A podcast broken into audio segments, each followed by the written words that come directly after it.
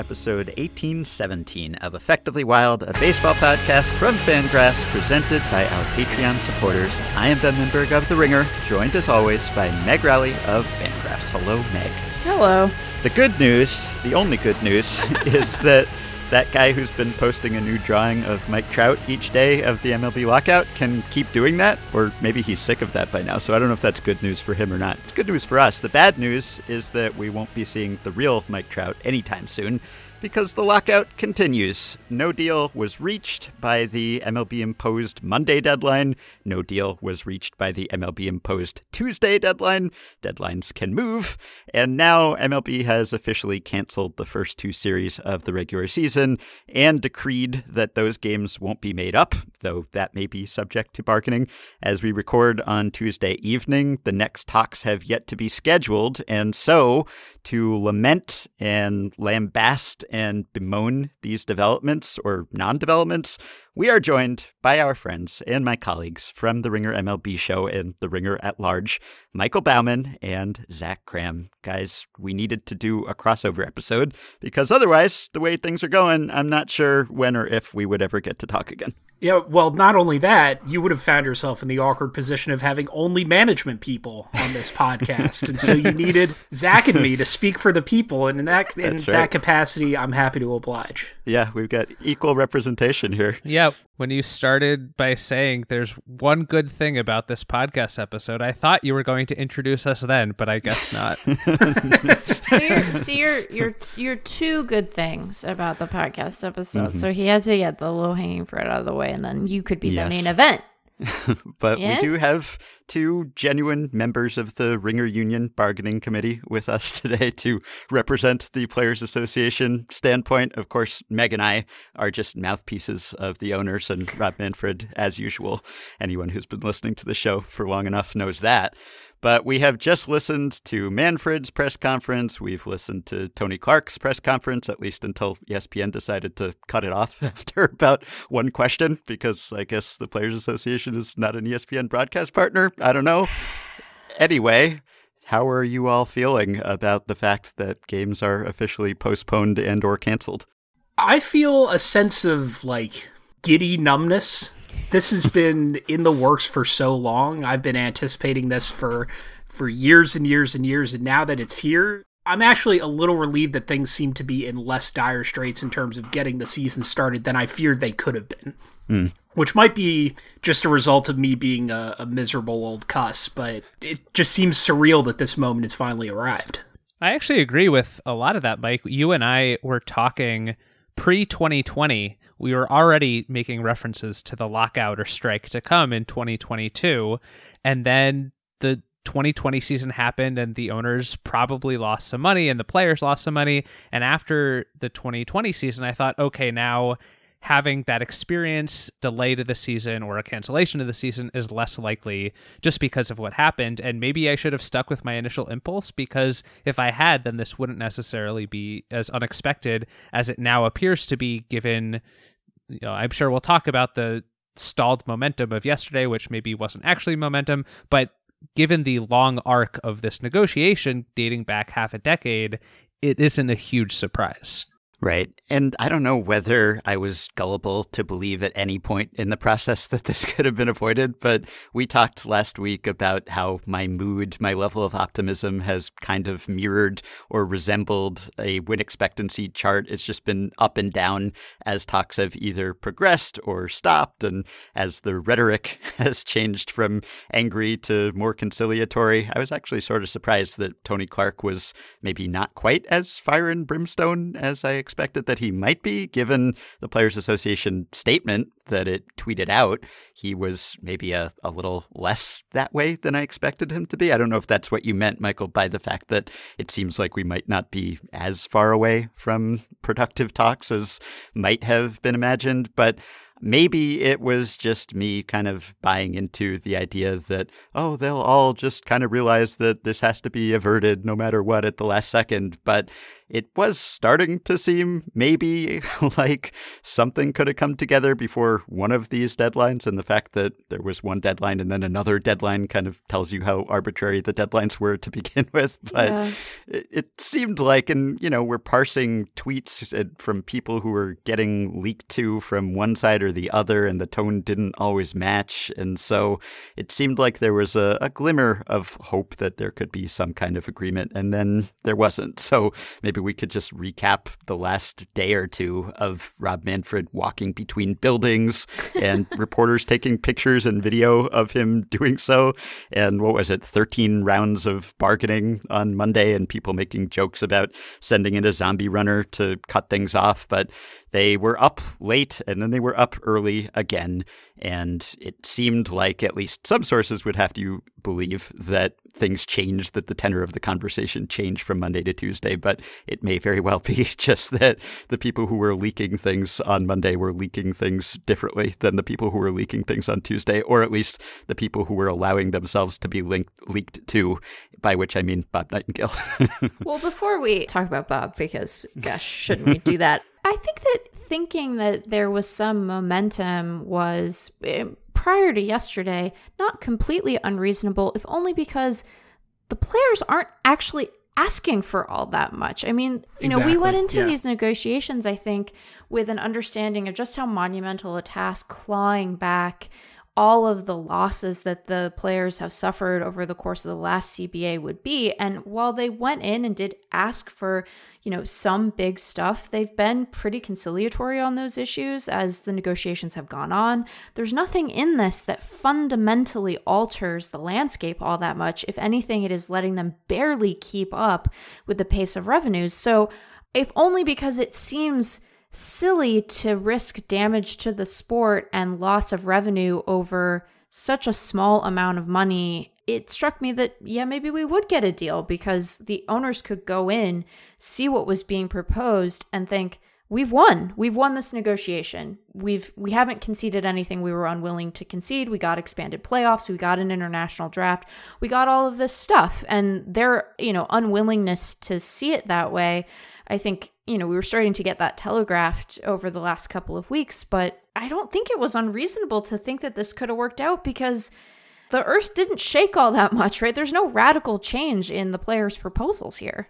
But I guess there's a reason why none of the four of us is an owner because we all see it that way, but we're not That's on the that only side. reason, though, because otherwise, you know, Yeah, like what I keep coming back to, and this has been repeated over and over in many different places, but you look at the asks, and this is why, you know, the the momentum from last night is what it is. It may or may not have been real, but the numbers just aren't that far apart anymore in the grand scheme of things. Once the union came off of a lot of their more aggressive Super 2 proposals and the the owners came off of the 50% flat CBT penalty, like there are numbers and compromises that can can be moved here. So I just don't know what there is to cancel a season over at this point, which is not where I was, you know, based on what was publicly available a week ago.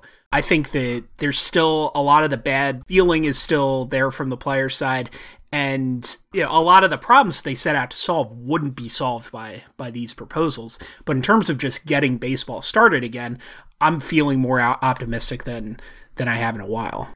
There's been a lot of talk about the pace of the talks and the lack of progress or the lack of engagement, and MLB going 43 days after imposing the lockout before actually opening up the talks again. And then, you know, what was it, nine, ten days in a row of bargaining right before the deadline. There were a lot of comps to, like, you know, the student trying to turn in the term paper the night before it's due, that kind of thing. We've all been in that scenario, but this seems less like procrastination than a tactic, right? I mean, this is what they wanted. I got the sense that they wanted to wait until the last moment, until this deadline that they made up, basically, and then to have it come down to that last second and hope that the players would break. I mean, that's my sense of what they wanted to happen here. This wasn't just like an accident.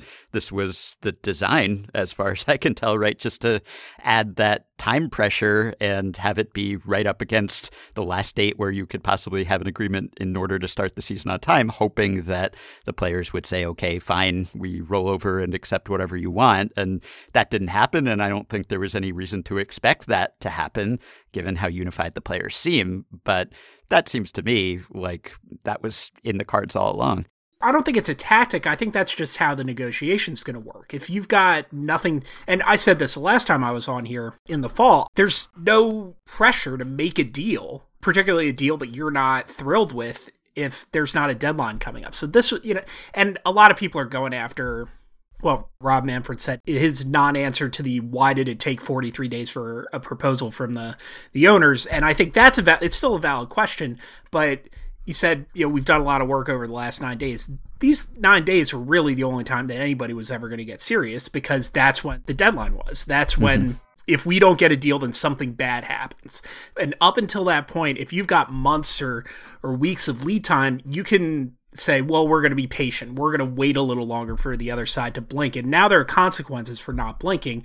And instead of just, we don't like this deal, so we're not going to. So we're not going to accept it. It's there's a, a penalty for both sides for not coming to an agreement. And both of them, you know, and I think the players rightly have said that we're willing to accept this penalty in exchange for, you know, in, instead of taking a deal that doesn't work for us.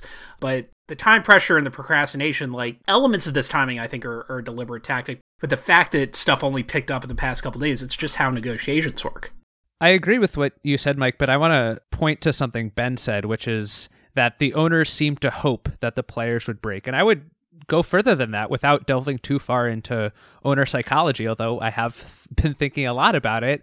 The owners didn't just hope that the players would break, they seemed to expect yeah. the players to break. And and that was probably based on winning the last few CBA negotiations, right? Like if you get through 2016 and the one before that and the one before that and very much win by you know, getting the financial incentives you want while giving up a third seat on a spring training bus, then you probably think it's going to happen again at the next negotiation. And I think they were taken aback by the unified front. Even if we could see it coming, the owners had prior experience where it just didn't manifest in the same way. And the analogy that I'm sorry you didn't use, Mike, is it kind of reminds me of the 1980 Miracle on Ice, where the Soviet Union had won the four previous gold medals. They beat the U.S. badly in a, a tune up exhibition, and then they get into the all important Miracle on Ice game, and all of a sudden the U.S. scores two goals in the first period, and the Soviet coach, who had expected the Americans to roll over, panics and pulls his goalie, who's the best goalie in the world, and all of a sudden ruins everything. And maybe the uh, Rob Manfred is Tikhonov here, and I don't know who Tretiak is in this analogy, and we can go back to baseball in a second. But it, it's just an example of can we? Will we ever? Well, we're not to? going to because I'm going to take Zach's absolutely bizarre historical analogy in which in which the, the owners are the communists. But first of that, all, that is a fair critique, but the owners had won the last several negotiations and fully expected the opposition to roll over. And when the opposition didn't roll over, they they didn't know what to do with their pre-planned strategy. Wouldn't a more apt analogy be that the Union is the crew of the Red October? Baumann, go. so I was actually going to pull a different Olympic ice hockey analogy. that in terms of expecting the Union to break, I think that the Union has taken that specific lesson to heart from the previous couple CBAs. And one thing that like everything is over and over and over. The players are unified. Everybody's communicating. Everybody's motivated. Everybody's mobilized. And that's something that you know, if you want to look at the the most successful collective player action in North American sports over the last 10 years. It's the U.S. women's Olympic hockey team who went on strike in advance of the, the World Championships a few years ago. And that only succeeded because they got the entire player pool in line and had them unified and completely on board. And I think I've told this story on on this pod before, so I won't won't repeat it, but or won't repeat any more of it than I have already. But the only weapon that that the players have is withholding their labor and their their solidarity, and they seem to have that covered. So it's no, you know, it shouldn't be a surprise to to anybody, most of all the owners, that they're meeting stiffer resistance this time around. Well, and I think that it's also useful that they had the galvanizing event that was 2020. We've talked about this. I can't remember who amongst you I have talked about this with, so probably all of you, but I think that that year and the way that the league and the owners conducted themselves as the union and the league were negotiating the return to play was really illuminating for a lot of these guys, especially the ones who had not been particularly active in the union previously and maybe didn't have a, a very strong sense of solidarity. That there was very little care being directed their way on the part of ownership and a real willingness to sacrifice as sort of as many games as they needed to in order to get what they wanted from a concession perspective. So I think that Manfred kind of underestimated the degree of solidarity and particularly that event in clarifying for a lot of these players the priorities of the league, which are not about their well being or compensation or the health or safety. So I think that there has been a lot of really good recent work on the part of the union to foster that, but there's nothing like an event like 2020 to really sort of throw into specific relief where the fault lines are between these two parties. And in that respect, how big a strategic blunder does that look like? The Right. way the league handled the those negotiations two years ago, because Right. I absolutely think that was a radicalizing factor for a lot of players. And it's worth noting, I think, how we talk about the two sides, right? Like we talk about the players and how there are veterans and youngsters, and they're asking for buckets of money for different groups of players. But they, as we say, seem more unified than they have in some time. Whereas with the owners, we, even on this pod now, are, are grouping them all in one group and assuming that they all have the same interest. But that isn't true, right? Steve Cohen is probably not happy with the CBT thresholds, given that the Mets 2022 payroll is already pushing over $250 million. So we don't really have the, the access into the owner's room to know which owners are pushing which proposals, but I imagine that some of the intransigence and some of the delay here has to do with disagreements on the owner side with different parties wanting different things. Something that uh, Jonathan Judge, who's been on this pod before, pointed out today is that baseball's smallest markets don't seem to want to spend any more money themselves, but they also don't want to be outspent by the bigger markets. And that just seems to be an, an intractable problem when some of the owners might be okay with some of the players' proposals, but when you need 23 to sign off on everything, that isn't going to work out if Pittsburgh and some of the other markets like that aren't going to sign off. I mean, that was a big problem in 1994 too. But to to that point, I think that might be one of the reasons that Steve Cohen is not one of the more popular owners. He's not one of the people who's going out there and representing the owners in the in their negotiations because for all his other faults and as much as he should be in jail, he actually wants to win, which makes him probably a minority among among owners. So if that's his his view and he wants to get the and you know he wants a higher CBT cap, he doesn't have the votes to to push back against that because at least two thirds or, or three quarters of the owners will probably be like, okay, we could just all spend less money now. Yeah, and you all know me. I'm not the most emotional man. I'm I'm not prone to fiery fits of rage, but this is really pretty infuriating that this is happening because it's a small group of people who are denying all of the rest of us baseball and everyone wants to watch baseball and the players want to play baseball and a lot of people to some extent us but even more others livelihoods depend on baseball and baseball is not going to be played, Major League Baseball is not going to be played at that time just because this small group of people who have been doing extraordinarily well and would continue to do extraordinarily well under the terms of even the players' proposal are digging in their heels and saying, no, we won't cede any ground and are blowing it up for everyone. And we all want to watch Shohei Ohtani. That is a subject that I am Some of us emotional more than others. But yeah. but name whatever exciting young player you want to see, and whether it's Soto or Acuna or on and on, or all of the exciting teams that are out there, all the players that are just sort of in limbo out on the market, not knowing where they'll play. It's so frustrating because even if a deal were done quickly, and there's no real indication that that will definitely be the case, the season is already marred by this because it's going to start late under the best of circumstances, and you're going to have probably some kind of compressed spring training, and then who knows how quickly all of the free agents out there will still be able to sign and what shape they'll be able to be in. Of course, the Players Association is going to be operating its own camps as it did a few years ago when there were so many unsigned free agents left at this stage. But who knows how that affects people's health and people's preparation for the season. And we're probably going to be deprived of some games in any scenario and for no good reason, really. I mean, just a few immensely wealthy people who are going to continue to be immensely wealthy and are just holding the entire sport hostage and this occupation, this entertainment that we all love, that we're all looking forward to. We can't have it just because they won't give any ground. And they gave a little bit of ground. There was some movement toward the middle, which was really a first, as opposed to before when it was just we won't budge on anything of importance except in some small cosmetic way so that we can give the appearance of being bargaining in good faith here. There has been more significant movement in the recent days, which is kind of encouraging, but there's just no real reason for this to happen. And you can't even call it a, a, self-own. Maybe it is a self-own, but it's a self-own that affects all of us. It has consequences for the sport, possibly long term, but certainly short term. And I don't know whether this will be disastrous or not. We did an episode and an interview about that recently.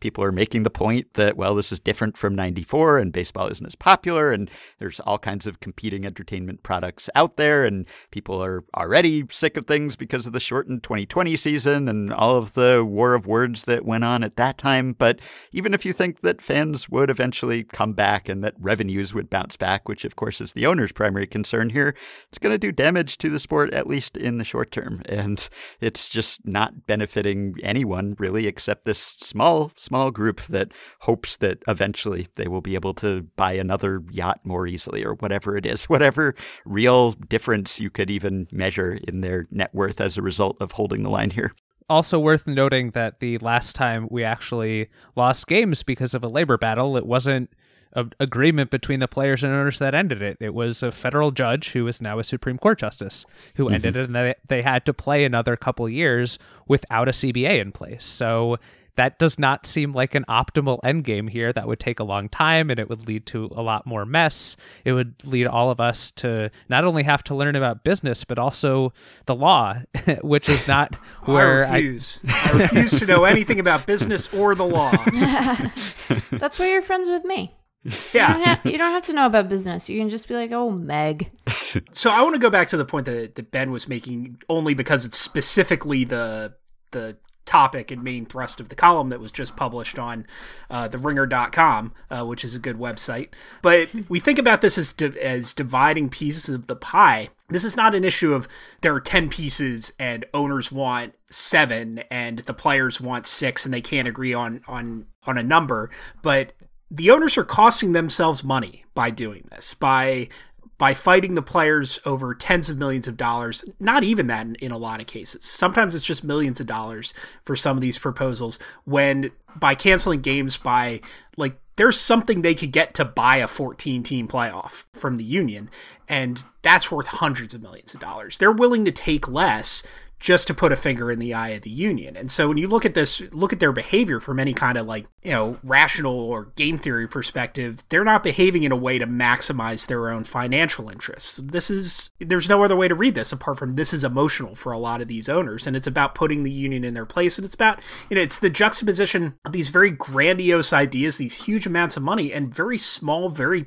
petty grievances in some of these cases and and that's why we're losing the season and the frustrating thing to the point ben was making is there's nothing you or i or, or you know there's nothing we can do about it even the the nominal higher power and and regulatory interests like they can't save the season. Governmental processes would take months. Right. We'd get a deal before that. And so it's just frustrating to live under and I'll put a dollar in the swear jar under late capitalism, where this is you know, this is just how the way things work and, and everything's going to get more expensive and slightly worse over time and there's not a whole lot that that we the consumers the observers the people who are invested in this emotionally can do about it let alone the the workers who actually give this industry any value. Yeah well and i think the frustrating part is that we've had this we've had this idea maybe amongst ourselves that you know all it takes is like an honest accounting of how little difference there really is and how little per team it costs, right? If we can put it in terms of how many, you know, flyer contracts on a reliever this is per team, then the the sort of stakes of this, at least from a dollar's perspective, will be made stark and something will make the owners go, aha, but th- they're so far removed from either the impact of that feedback directly in terms of it making them like feel something in their tender human hearts or the impact that a, a mass exodus of fans from gate revenues could actually cause because of how many other ancillary revenue streams are that you really end up feeling kind of stymied. Like I've had a lot of people ask me, "Well, what can I do?" And it's like I don't know how much they really care about you canceling your MLB TV. Like they care, but do they care that much? I don't know, man. Like probably not. They're making that money up, up in, you know, prop bets as soon as we have a season again. So it can make you feel to Michael's point very helpless even in positions like ours where we have some impact on what the public narrative is around this stuff. It's like once they get in the room none of that matters. Saying that they're going to make up that money in prop bets as soon as the season starts is the most depressing thing said on this oh, yeah. podcast super super cursed sentence to be clear but it will take 20 minutes for that money to just flow back into the coffers of the league because there are so many ways that they can make money and you know, I, I, think you're right, Ben, that there will be people who say, ah, I'm taking a break or I'm not going to go to the ballpark this year or whatever. But I don't think that the exodus will be sufficiently large for it to feel like pressure. And even if it does, the next time we do one of these, they're not going to remember any of that crap. It's going to be five years from now. We're all going to be living under domes and terrified that dinosaurs are back. Like, we're going to have other problems. and it's not the expressing the amount of money in terms of like reliever contracts. It's not like showing how much the owners are, are squeezing players. It's not like that's not an argument worth making or, or, work worth showing. It's but let's say let's play this out to the very end. Let's say that public opinion swings behind the players militantly and we've got people boycotting and we've got people burning effigies outside of Tom Ricketts' house. Like like Meg said, they can't be threatened by that. There's nothing that that we the public, their consumers, or they, the MLBPA, have to threaten the owners with that can really put a scare into them. And you know, that's sort of a, a personally, I find that as like a societal issue to be more concerning than having to hear about prop bets as, as distasteful as I find some of that. But it's that's that's the really bummer part of this for me. It's like if they come to a deal by the end of and start the season by May first I think everybody's going to forget about it by the World Series. But just this is just another reminder of, of, the forces that that govern the society we live in, and it just sucks to have that thrown in your face all the time. Yep. The uh, 2011-12 NBA season was a bit shorter than usual, but not terribly so. They had a normal finals and everything, and really the only reason that season the matters. Sixers were good that year. That's they, the only reason I remember that season. the eight-one upset, but that season is basically only important historically now because it messes up my data whenever I'm writing some sort of historical basketball piece. And we all are familiar with that in baseball, of course, because of 2020 and, and 1994 and 1995. But I think if, like Mike says, this is solved by May 1st, May 15th, then it won't have as deleterious a long term impact. But I just wonder what the path toward that agreement looks like at this point because there isn't really a precedent for this specific scenario at this point. Yeah, I don't know how many studies I've done in the past where I have either excluded certain seasons or noted in the text excluding 94, 95, and 81, the shortened seasons. Well, oh, now we man. can add 2022 to the list, presumably. That just hit me. Since yeah. the strike was such a good historical moment. Yeah. Oh, no. For like the start of, of yep. normal baseball. Yeah. Yep. oh my That Yeah. sucks. Yep. I can still enjoy watching baseball and even covering baseball and bringing attention to it, knowing that that attention is enriching the owners who are basically doing their best to run the sport into the ground. As long as I'm getting something out of it, I can live with that because uh, almost any entertainment option we choose these days, we're aware that it is enriching someone who is probably terrible in some way. That much I can live with. But I think what is extra frustrating about this is that the owners have put people like us, even people who most want baseball to come back and have things at stake, even personally and professionally, in its coming back. They've put us in the position at times of rooting for it not to come back because of the circumstances that it would have to come back under. I mean, there have been times when MLB's last deal was dangling out there and they barely budged on anything and Yep. it would have made everything worse, where I'm just thinking, well, they shouldn't take that deal, right? And I don't even want them to take that deal, not only because it would be unfair in some way, but because it would make the sport worse in some way that would affect my enjoyment of it. And so here we are, and we're getting emails from listeners too. And we have very devoted listeners who love baseball a lot. And they are saying things like, I don't want the Players Association to accept these offers. I don't want baseball to come back because of what would happen to happen for it to come back while the owners are being so intractable. And I think that's the worst part of it is that at times I've been sitting there thinking, well, of course I want there to be baseball, but I want there to be baseball in such a way that I can feel good about it and still enjoy it. And it's been hard to know whether both of those things can happen or whether they're mutually exclusive. And also, like rooting against baseball coming back, I don't know if that even is productive in any way. For one thing, it's like spiteful almost. It's like, this is what I have now, is like hoping the owners don't get their way instead of getting to enjoy actual great baseball players playing baseball. It's like a fan of a team that is eliminated from the playoffs and is now enjoying just being a spoiler and beating other teams. Like, that's not as fun as actually getting the thing yourself. I disagree. I, Super Well, fun. I have two com. you Spoken as a true Philly fan, I guess, but Yeah, I was gonna say like one of you guys on the pod last year asked me if I was okay with booing my own players. And I was like, so first of all, I would encourage you to embrace spite as just a, a general principle. But I'm not upset by the fact that we're rooting under these very limited circumstances, rooting against baseball, as as you put it. I think it's just a realization that like even if you love a thing, how the thing is made is important. Yeah. And sometimes it's okay to have less of a thing if it means that the thing is done in you know a more ethical, equitable manner. Like I thought about this a lot when we were talking about restarting restarting society as it was dur- during the pandemic. Like I'm okay going without the the stuff I love temporarily if it means that we can make the world a better place. And I think this is a, a very small, low stakes example of that. But you know, I'm okay missing a few games if it means that the game is going to be more competitive. And you know, whether the current proposals on the table can achieve that is is a different question. But you know, I, I think it's okay to to have momentary disruptions in in in pursuit of of loftier societal or or even just.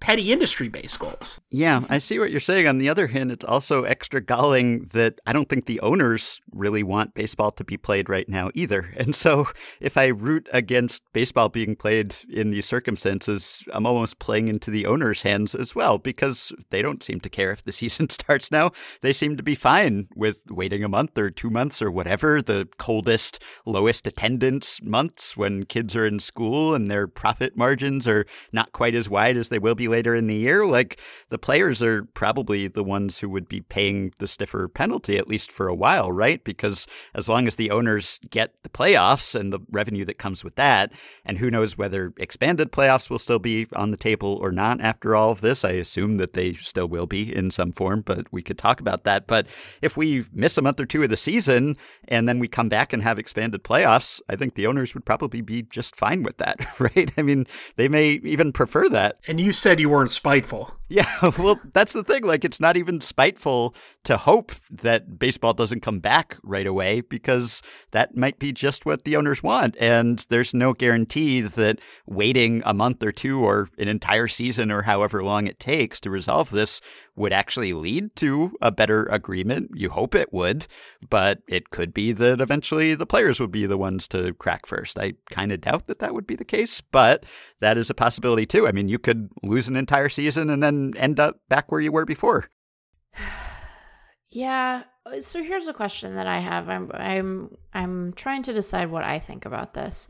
So the way that the the commissioner talked about this these first two series, these 91 games that are off the calendar now. He said they've been canceled and the league doesn't have the intent of rescheduling them. And in the press conference that the Players Association held, which was again carried only ever so briefly on the networks that you might expect, their expectation is that they will ask for compensation and have those canceled games rescheduled. The longer this goes, the harder the restart becomes in some ways because a bigger chunk of the revenue pie that that cancellation constitutes and you imagine that they're not going to like say we'll walk away from that demand right? They get to collectively bargain the length of the season. So how much do you think the the union's insistence on being made whole for those games whether in the form of playing them or just having compensation for them is going to impact the speed with which the owners are sort of interested in coming back to the table? Because this was a huge sticking point in 2020 and we had a pandemic to blame for it right? It was like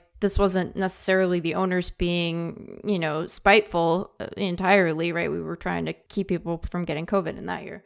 At the very least, it certainly adds just another item to the bargaining table. Like, this isn't like apples to apples, but we saw in the last 48 hours, all of a sudden the shift was under discussion again and pitch clocks were under discussion again. And I was like, I thought we were focused on money at this point. So I think it's a, a useful reminder of how many items still remain open in bargaining and especially when they're all being packaged together like if ultimately there comes to be some sort of deal where the union and the owners agree on CBT thresholds, but then that is tied to the revenue from these lost games, then that's not really an agreement on CBT thresholds because you need the whole package to work. So I think it adds a complication that didn't exist when they were at the table last night and earlier this morning. So it sounds like, based on some comments that came out after ESPN stopped carrying the press conference, Tony Clark said the game has suffered damage for a while now. The game had changed. The game has been manipulated. Players have been commoditized in a way that's really hard to explain in the grand scheme. And Bruce Meyer, the negotiator for the PA, said we've also been clear and consistent that there are major issues on which we're very far apart. That hasn't changed. There have been and still are major issues. And so I guess the question is now that even this kind of fictional deadline is behind us, there just is no deadline now. And every day and every week that's missed just eats into the season, but there isn't really a, a hard date that you can point to and say it has to be done by then. So I guess the question is what forces them, well, let's hope they come back to the table sometime soon. In a few days, they regroup. But after that, I guess, is the urgency that was clearly there over the last couple days still going to be there? Can you keep that level of intensity up, knowing that you're losing games every day that this goes by? Or after a certain amount of time, does it just kind of blend together and it's like, well, we're already pot committed to this thing, so we might as well keep going? Yeah, I don't think you can keep that intensity up, which is why I think it's a good thing that like they're retreating to their separate corners and they're going to both owners and the and the PA are going to regroup and come back at this with sort of fresh eyes. Hopefully soon. I mean, it seems like neither side is really itching to to delay the season uh, any longer than necessary. So I, I hope they'll come back to bargaining soon. But eventually, the lockout will generate a, me- a momentum of its own, and you're gonna feel like you've lost. Like this is the big motivating factor: is that every day's every day this goes on now. Both sides are going to lose gobs of money. And so right. they're going to start putting that into their mental calculus. Whether they put it into a balance sheet or not, it's going to weigh on them emotionally and they're going to feel like, okay, well, are the gains I'm getting back in the CBA going to be enough for missing 30 days worth of ticket sales or 30 days worth of paychecks? And that's when things could, I think, start to get contentious and really ugly. So, you know, I, I think there's been more progress in the last 72 hours than than I really expected there to be at this point. But if they there's going to be a point where there's going to be an inflection point, and I don't know where it is. It could be two weeks from now. It could be three months from now, where just the the path dependence of this is going to weigh on the situation so heavy, and it's going to make it harder for for a deal to come together. I think you're right, but I'm just uh, the part that concerns me is aren't we there now? Like the difference in any given year over the course of this CBA is like 200 million bucks. No, I don't think we're there now. I I don't think we're close to there now. I think that like there's been so how many games did they lose in 2020? And over like over a whole lot less money than is at stake right now. I think that like there's a commitment for for both owners and the PA to show that they mean business. And that means like, you know, we mean this so much, you know, we we're so committed we're willing to lose games. How many games that is is probably different for each side and under what circumstances. But I don't think that the fear of that right now I think the the amount of money lost matters less than the principle of the thing for everybody involved. And you know, I don't think that's necessarily unhealthy. Hmm. So it seemed like there was movement on some important issues, and there are still large gaps when it comes to the bonus pool for players early in their careers, and there's still a pretty large gap when it comes to the CBT. Although MLB did finally back off its demand to make the penalties for going over the payroll tax threshold steeper, so that was a positive development. Yeah, but in in their latest proposal, the first three years all have the same threshold. Right. Like, Yes. Right. they they think nobody realizes inflation exists on the union side. Right. Yeah, and you know the the salary minimum I guess is somewhere in the middle ish between the two. What was it? MLB's latest proposal is 700,000. The PA is at 775, something like that. and there's a I don't think it's that far away. I think it was 700 versus 725 and unless I read something wrong. And, but there's a difference in how much it goes up every year. Right, that's the the difference too is that these things don't seem to escalate and keep pace with inflation, let alone revenue. And what else? I mean, the PA earlier backed off its attempt, very brief attempt to try to extend free agency to more players, and then has also backed off its attempts to increase the Super 2 pool and, and get players to arbitration sooner.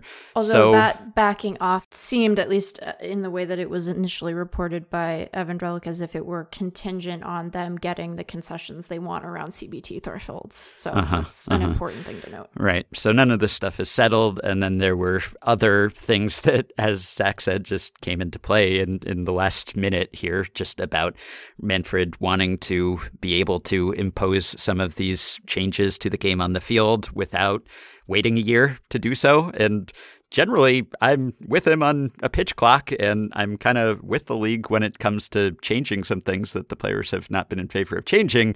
But even so, I would not want them to be able to do that by fiat in 45 days if that's what they were asking, because that's just not enough notice. So I don't think that would be great. And of course, the Players Association didn't respond well to that either. And then the shift suddenly entered the chat and banning the shift at the last second there. And We then, were so close. The funny, the funniest made it. one was alongside the shift and pitch counts was bigger bases. Yes. And Right. like I think bigger bases is a, a fun idea if it increases stolen bases, sure. But it is funny to imagine like negotiating over tens, if not hundreds of millions of dollars in gap over five years, and then all of a sudden you're like, hey, want to make the bases two inches bigger? Like that's gonna strike a deal. right. Yeah. yeah, yeah, uh, but this this stuff's in every CBA, Yeah. right? Like how much Yeah. like, you know, we negotiated over like signage, you know, bathroom signage and stuff. And I I agree. It's just like the fact that that's being thrown in at the end as like alongside all of these other items. I guess when we did it, we kind of squared away everything else first, so it just Yeah. left money for the end, which it seemed like MLB was doing, and we were just going to ignore the on-field matters this time around. But Manfred had other plans. Right. I mean, working conditions covers a wide variety of topics if, you know, if that Right. wasn't clear before. Yeah, and then of course there's the playoff expansion, and either way we lose. I think at least as people who are generally anti-playoff expansion, it's going to be expanded. It's just a question of playoff. it's just a question of how much, and the Players Association is sticking to 12 teams. The league is pushing for 14. It seemed that they had agreed for now on 12, although again nothing is signed yet, and that was when Bob Nightingale briefly came to the fore because. Uh, well, he reported that there seemed to be a compromise on the 12 team matter, which was not wrong necessarily, but he also made it seem as if the sides were pretty close on other issues and that a deal was uh, getting closer. And that obviously didn't happen. And maybe that tells you something about his sources, but he became the main character of baseball Twitter there even more than he usually is for a few hours. And people were saying, oh, this is the redemption of Bob Nightingale. He is out there. He's going to break the news of the lockout ending while all the other reporters were sitting there silently not tweeting, except for pictures of the sides walking back and forth. And uh, as it turns out, maybe he got a little bit ahead of himself there it was almost literary. Like it, it, was so perfectly like the perfect payoff to to years of buildup. Just absolutely incredible. You know, one man holding the the torch out in midnight as the two sides are going together and also becoming farther apart. Like I'm sitting in my living room yelling "kiss." Game of Thrones wishes it was that well plotted out. I'm just just in awe. right. Yeah. This is a bit navel gazy, but I think Nightingale aside, I have been struck by the tone of some of the national reporters. Like, obviously, yes. Mike and I are going to think that the owners are in the wrong here, but to see the columns from folks like Jeff Passan and they they radicalized Ken Rosenthal yep. to to mm-hmm. see his column and and the kind of uniformity among national media types to blame Manfred and the owners again, as we've been talking about, I don't know if any of that really matters to the owners. I suspect it doesn't, but it is a shift in how matters of labor have been talked about, this, yeah. particularly in baseball. I wasn't around to follow the 1994 strike coverage, but we get it. You're young, but I I know that wasn't the case back then. So yeah. I, I get like a very very thin silver lining, but it's been nice to see from that perspective. Yeah. I think that's a real silver lining. I mean, this is going to make me sound like the reformed, you know, former poli sci PhD that I was, but like, I think that the import for this stuff is helping people understand the value of organized labor writ large. And one of the big challenges that that folks have is they're trying to build and foster solidarity with people who make a lot less money than major league baseball players do at least the ones who are up in and stick in the majors for a while is helping them understand that the the sort of cause and thrust is common. And i think that even if it doesn't end up changing things in the room at the table having you know the the national media be able to say no the the fault here lies very you know, obviously with the commissioner and with ownership has value societally beyond just whatever ends up happening with this particular CBA. And having it expressed in those terms around a thing that people like, I think has real value. I know that we live in a little echo chamber and that, you know, every average fan is not sitting there saying the owner is, you know, d- down with capital, but but a lot more of them i think are reckoning with the reality of the this labor force being underappreciated and undercompensated relative to the revenue that they bring in and that has value. And this is something that I think I don't know how insulated the players are from this, but like people, not Zach, who was came out of the birthing chamber 30 minutes ago but the other three of us have like we all graduated from college in the middle of the the great recession which is part of the reason that at least I went to grad school which was a huge mistake. But like the but people our age who have that experience who didn't come up through like the keep your real world stuff out of my my sports like 800 word gamer newspaper type of thing which you know I think describes us, but also, you know, maybe somebody like Hannah Keyser who's been on the ground covering this stuff the whole way. Like getting those outside perspectives as opposed to just people who just generate scoops and, and regurgitate rhetoric and, and have been trained to think about the game and the world a certain way. They're just calling it everybody's calling this the way that their view of the world has has trained them to see it. And i think like having a more a better rounded more holistic view of the world is is a good thing. And and i think you know for the most part our readers and listeners are smart enough to to pick up on that and pick up on a lot more nuance than maybe they would have been given credit for 25 years ago Can't write gamers without any games. That's right. Desperate times. That's why you're a full time basketball writer now. Anyone want to read about the Celtics' unique coverage of pick and roll defense? I got you. i do not want to read about the celtics Will you just for- write about Ja? Because I I've decided I'm a Grizzlies fan, and um, I you know while everyone else was watching the the Twitter to see what was going on last night, I was just watching like Ja Morant be the coolest human being alive for like you know a couple minutes. So Do you think Yeah, it would help that. the players' effort if Ja Morant dunked over Rob Manfred?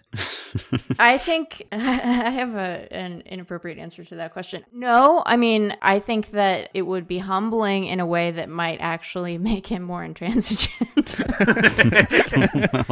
So since we're talking about basketball, we could talk about James Harden, and since we're talking about James Harden, we're talking about beards, and can we talk about Tony Clark's lockout beard? he looks yes, great. please. It's yeah. it's incredible. Uh, Yeah. Like whatever else the lockout brings, I'm so grateful we got to see that. It's immaculate. He looks Yeah. like if God looks like that, I'm going to be really happy when I die. Yeah, he looked like he should be doing some smiting with that beard. Yeah. And he, he wasn't. He was fairly soft spoken, but it is really immaculately groomed. It's got like a really sharp line and separation.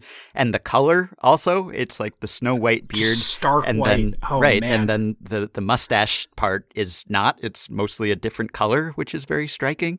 And uh, he doesn't have a whole lot of hair up top, obviously. So you have a ton of hair on the bottom of his head and none on the top. And it's just really a, a great look, especially with the spectacles that go with it. So, yeah, I'm in favor of more screen time for Tony Clark, just hopefully not for these circumstances. But Let's pick a different sport again. Hockey. Do you think that Tony Clark will continue to grow that beard out as a lockout beard, like a playoff beard in the NHL? Oh.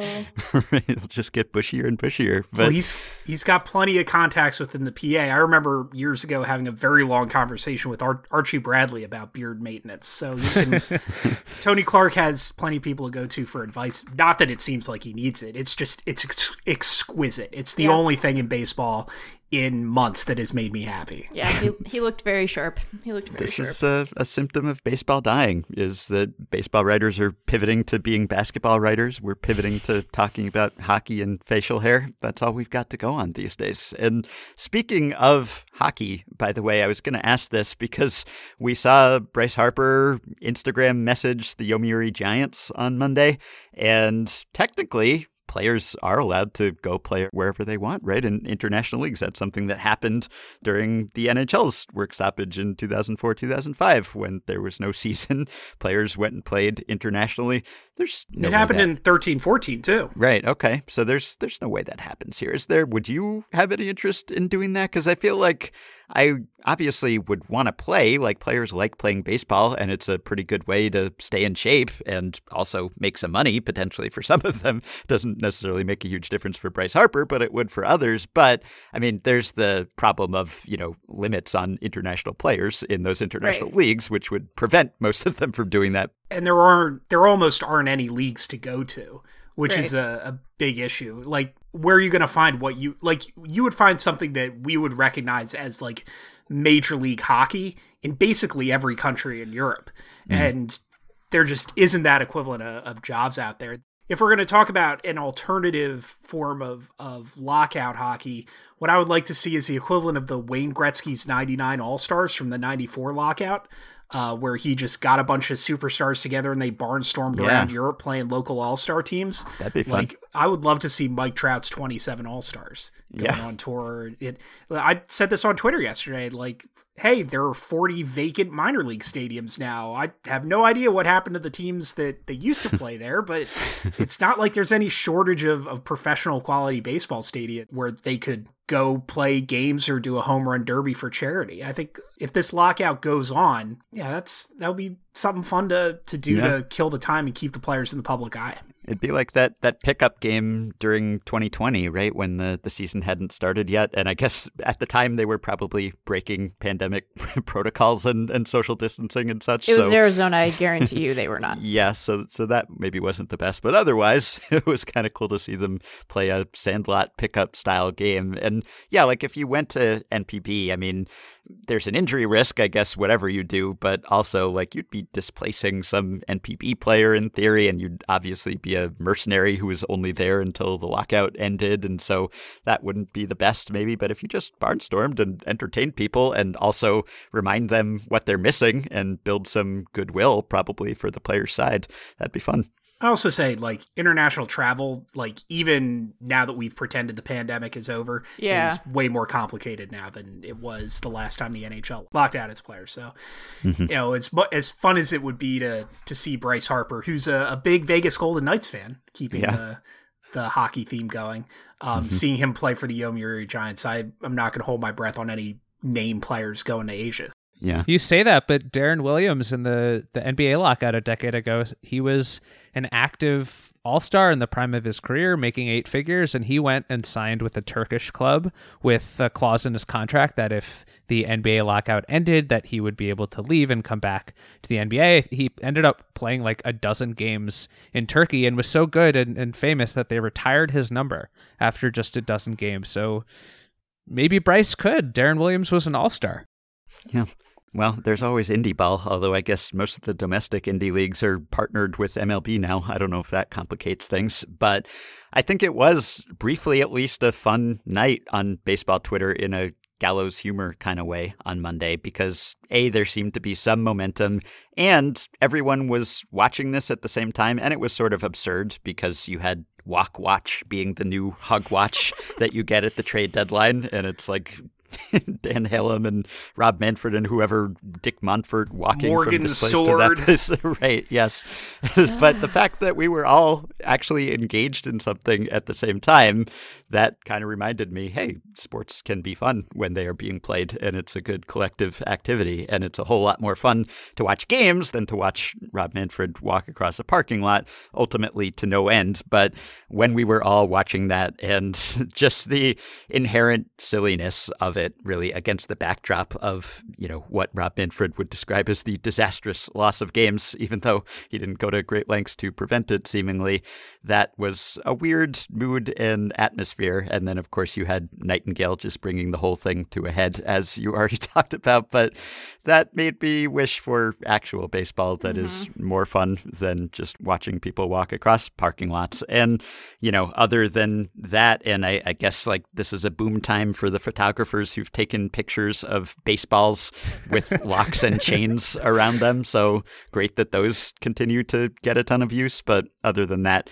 not a ton of upside here. There was a bit of other news on Monday that I don't know whether you all think is related in any way or was just odd timing, but Derek Jeter stepping down as CEO of the Miami Marlins. Yeah.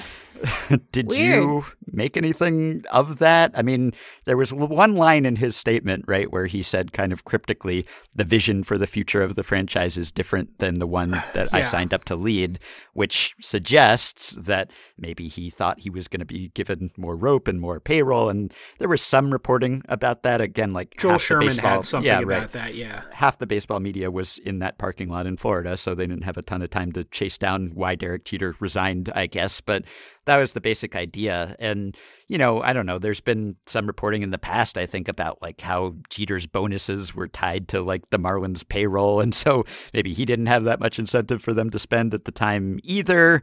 You would think that someone who like took winning for granted during his career and professed to care all the time about winning would maybe have been frustrated by the lack of investment in that roster, but who really knows? We don't know what went on behind the scenes there. I, I did think that there was a, a tweet from Miguel Rojas of the Marlins who basically like tweeted an image of Jeter's resignation statement and said, "This is what leaders do," which I thought leaders what leaders do is resign. I guess, like famously, captains abandon the ship. Hey, maybe if Miguel Rojas, the de facto captain of the Marlins, had quit in the first weekend of the 2020 season, maybe the, his entire team and the Phillies wouldn't have all gotten COVID. I was Yeah. going to make that Well. same reference. At least they made the playoffs that year. But yeah, I mean, I don't know. I guess there's a scenario where like Jeter took a principled stand and said, I cannot abide this low payroll and I'm walking.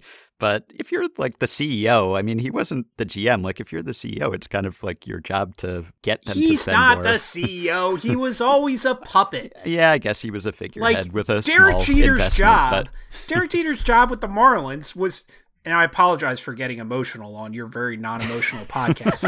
Oh, I get emotional all the time. It's Ben who's who's you know focused some and the comm stayed. center over here. Mhm. Yeah, the Mr. INTJ over here. But his job is to keep Bruce Sherman's name out of the papers when the mm-hmm. Marlins take in tons of tax rebates and don't spend any money and lose 95 games. That was his whole thing was to give off the impression that he was running the show. And so like if it was what was reported and what Justin Turner seems to be operating under the assumption he was doing, then yeah, it's related because like the problem is not necessarily the minimum salary or or super 2 or or the competitive balance tax threshold. It's that there's a financial con- financial incentive for most of the league not to field a competitive team Mm-hmm. and so if that's what the issue was that the Marlins have by hook or by crook built a very exciting young pitching staff. They've got Jazz Chisholm. They've got like there's reason to be optimistic about a team that's getting outspent by their division rivals 2 3 or 5 to 1 and Jeter's like hey give me 15 million dollars so I can like get a decent center fielder or re-sign somebody to replace Starling Marte. And he's not getting it then yeah that is the problem. That's the same issue Right. And hopefully his departure doesn't affect Kim Ng's standing there in any way, because obviously they had a pre existing relationship. Beyond that, though, you just hope that she isn't going to be saddled with perpetually, perennially low payrolls as well, because if so, she's going to have to get creative. And maybe that's okay because they have two starting rotations worth of viable starters. So maybe she can make it work, but it'd be a lot easier to make it work if she could go spend some money. Of course, that's all well contingent she might on the have to lockout interview ending. for a different job Yeah, well, that's what the she lockout would have to end for her to be able to spend some money or for the Marlins to win some games. So, Well, and the other thing that we don't know yet, and I, I imagine given the current state of the industry that we're not going to see anything happen too too quickly, but like a big part of what Jeter had to do was build up the infrastructure for that team to be remotely good. And some of that meant bringing a bunch of guys who he had connections to through the Yankees. Like half of that player dev and R&D staff is just a transplant from the Bronx. So are those people going to stick around when Jeter is gone? I don't know the answer to that. So it's not just the you know it's not just him leaving that has an impact. Like a lot of there's a lot of mm, oh i'm gonna say it i'm gonna say this sentence and i want you to know that i know it sounds bad there's a lot of jeter dna in that office i have regrets i have immediate regrets Nice. did you leave a, a gift basket when he left as well? Uh, i did i did appreciate that everyone was just like screw it we're doing these jokes again they're still funny because guess what they are Yeah. So I can't believe that I'm asking this, but it's a sign of the times that I've been pushed to the brink here. Mike, is there any college baseball we should be watching while we wait for the lockout to end? I mean, as we record, South Carolina's losing to App State, so I'm not too happy about college baseball either. well, speaking of uh, players who are, are not paid what they're worth, maybe That's although true. does does like name and likeness stuff does that affect college baseball in any way? I mean, obviously, like athletes in other college sports are bigger celebrities whose names and likenesses are maybe worth more in most ways. But have there been college baseball players, to your knowledge, who have benefited from that? There have been a couple, like, I cringe to say this. I think Barstool's sponsoring a couple of college baseball players, but mm-hmm. I mean, that, that's definitely like a viable thing. And certainly in the SEC, like Yeah. schools like South Carolina, Mississippi State, like LSU, that would be huge, but or not like huge, like in football player huge, but you can probably make a, a decent amount of money. It's it's like everything with college baseball. In some place, in some places, it could be a big deal, but in most places, it's probably not going to be on the radar. Mm-hmm. Hey Ben, if we're spitballing here, I have a an indie ball question for the expert. Gut instinct, because our conversation about indie ball inspired this question. Just off the top of your head, no thought. What would Bryce Harper slash in Sonoma? Oh, Jeez. Boy, I mean, the Pacific Association doesn't even exist in the form that it used to now, so it's an entirely different league and level at this point. But back then, I, he'd still make outs at times just because Are you the- sure? I think so. Just the nature of baseball. Like, inevitably, he would hit a line drive right at someone, although at that level, not everyone catches every line drive hit right at them, especially if it's 120 miles per hour, as it probably would be if Bryce Harper were hitting at that level. But yeah, I he might hit like, he'd probably hit like six, 600, 700, maybe, I, I would say. And, uh, How much would he get walked? well, yeah, that's the that's the issue. Is he'd probably and he probably should just be walked in every plate appearance. Every like time. the the peak Bonds every time. treatment would actually make sense statistically for Bryce Harper at that level. I would think, but See, yeah, he eff- would be scary. Effectively Wild can still have random hypothetical questions that fit the podcast that are Yep. actually relevant to the lockout. Oh yeah, we can keep going here, and we will somehow.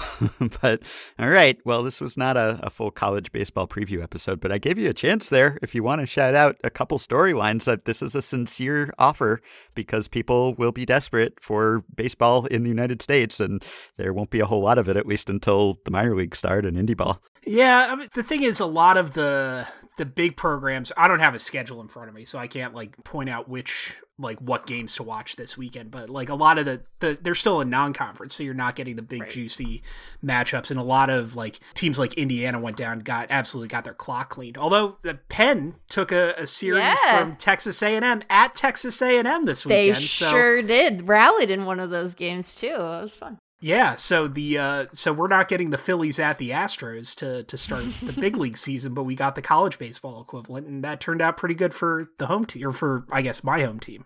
hmm Well, if we get to the point where you're preparing quizzes for me about college baseball player names and I actually know the answers, that would be a bad sign for MLB because it would Well, I'm mean. This is the thing, Ben. The names alone, just oh, the names are, are great. Just, just the names, Ben, are. Mm-hmm. Uh, you know, I I sound like I. it's like a total stoner Meg talk, but it's like, have you heard about these human names, man? Like, have you heard about what humans call their kids? Some of these names are great. Yeah.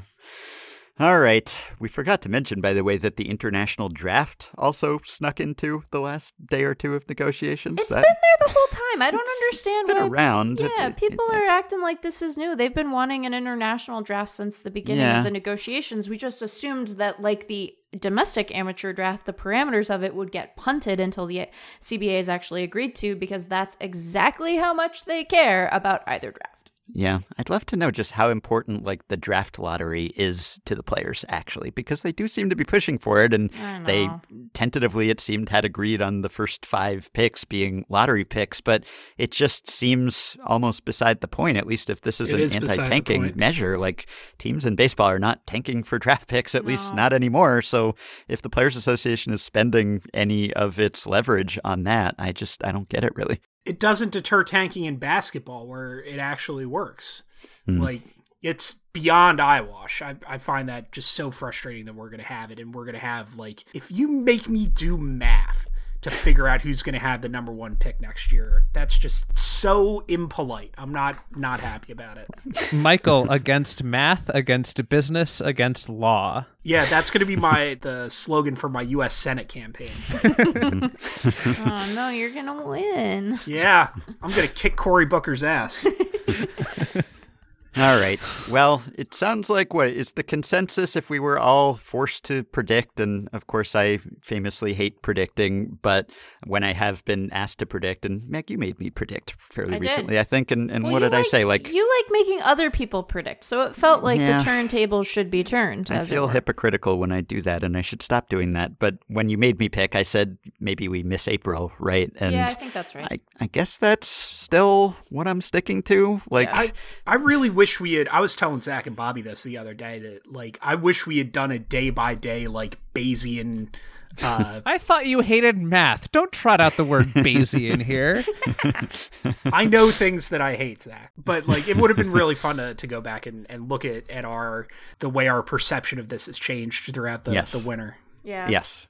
Yeah, because I definitely hoped that we could avoid where we are now. So this is sad. But I told you yesterday, Mike, I sent you a picture of my daughter wearing the onesie that you gifted her with Lance Lynn on it. And that's the only time I'm going to be seeing Lance Lynn as well, unfortunately. But sadly and symbolically, that onesie was pooped on today.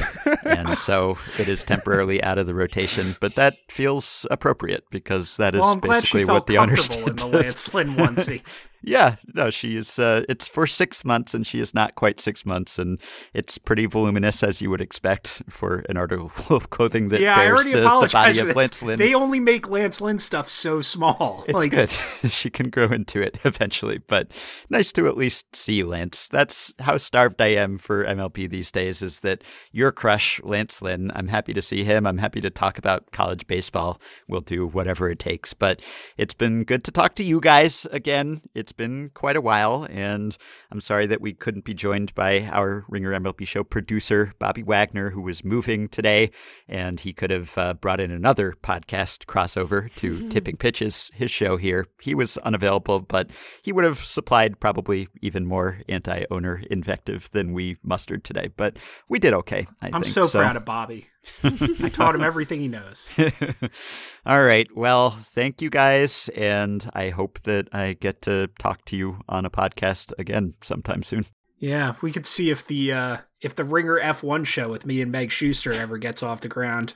All right, that will do it for today. Thanks as always for listening, and thanks to Zach and Michael for joining us. Always fun to talk to those guys, even if the circumstances aren't the best. You can find Michael on Twitter at Michael Baumann and Zach on Twitter at Zach Kram. Isn't that easy? And you can find their and my writing, mostly not about baseball these days, at theringer.com. One thing I meant to mention, I don't know whether you picked up on this too, but there seemed to be some difference in mood when comparing Clark and Manfred in their respective press conferences. Clark seemed somber. He said it was a sad day for baseball. Manfred seemed almost jocular, at least by his standards, which doesn't matter that much, really. Actions speak louder than words or expression, so he could have been sobbing for all the difference it made. As long as he was up there canceling games, he didn't have to cancel. The way he did it wouldn't have mattered all that much, but it still seemed somewhat discordant. If you're a commissioner, canceling games should be one of the worst things you have to do. And he was sort of smiling and joking. Maybe it's insignificant, but it didn't quite capture the severity of the situation. It also occurred to me as I was watching the State of the Union address timely after we recorded. Wonder how it's decided that the commissioner gets to go first and then the Players Association gets to go second. With the State of the Union, it makes sense that the president delivers the speech and then the opposing party delivers the rebuttal. With a labor situation, it could go either way. I suppose if you are the side that is canceling games and you are the side that imposed the lockout, it would also make sense for you to speak first. But in theory, that shouldn't always be the case. It's just a function of the fact that the commissioner is kind of a celebrity, is seen as a spokesperson for the game, even though it's a very partisan position. And I'll leave you with this quote from former Effectively Wild guest Ross Stripling, who is the Blue Jays player rep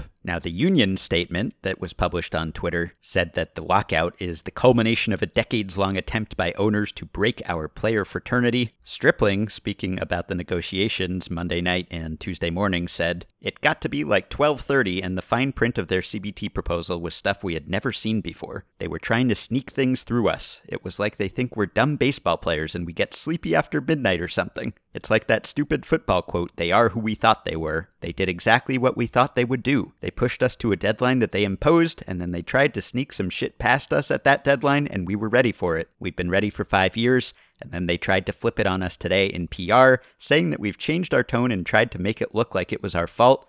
That never happened. That quote was reported by Shi Davidi at Sportsnet. So that's one side of the story, but given what we've seen, doesn't sound especially implausible. We'll probably have a bit more lockout and bargaining related coverage on the podcast later this week. Maybe we will try to talk to someone who was actually on the scene for those scintillating sights of executives striding back and forth to exchange proposals. Maybe we can hear a bit more about how it all went down or didn't. In the meantime, you can support us on Patreon by going to patreon.com slash effectivelywild. We really do appreciate that so many of you have stuck with us throughout the lockout.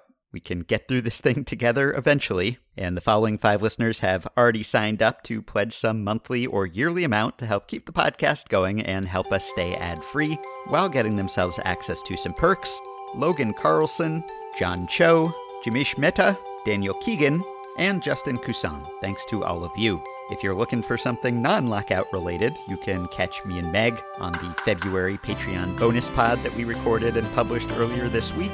We drafted technologies that we take for granted in our daily lives that would have blown our minds when we were kids or would not have been available at all. So that was fun. A non baseball related draft for you. You can get access to all of the monthly bonus pods that we have recorded, as well as other perks like the Effectively Wild patron only Discord group again by signing up at patreon.com slash effectivelywild. You can also all join our Facebook group at facebook.com slash group slash effectivelywild. You can rate, review, and subscribe to Effectively Wild on iTunes and Spotify and other podcast platforms. Keep your questions and comments for me and Meg coming via email at podcast at fangraphs.com or via the Patreon messaging system if you are a supporter. You can follow Effectively Wild on Twitter at EWPod. You can also browse the Effectively Wild subreddit at r slash Effectively Wild. Thanks to Dylan Higgins for his editing and production assistance. Check the show page, as always, for links to a lot of the stories we discussed, including Michael's columns and statements by the Players Association and the League. And we will be back with another episode a little later this week. Talk to you then.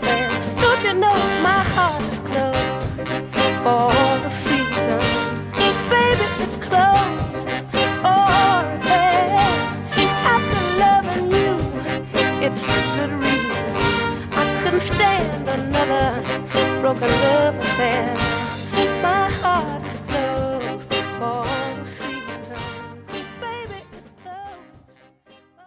And the 1997 Pontiac Astro Wagon goes to the fan sitting in seat number 0001, C. Montgomery Burns. Yeah! Yeah! And the fans do not like this one bit. And here come the pretzels. Oh, no! No, don't do that! You're supposed to be tasting them! Hall of Famer Whitey Ford now on the field, pleading with the crowd for for some kind of sanity. Uh-oh, and a barrage of pretzels now knocking Whitey unconscious. Wow, this is uh this is a black day for baseball.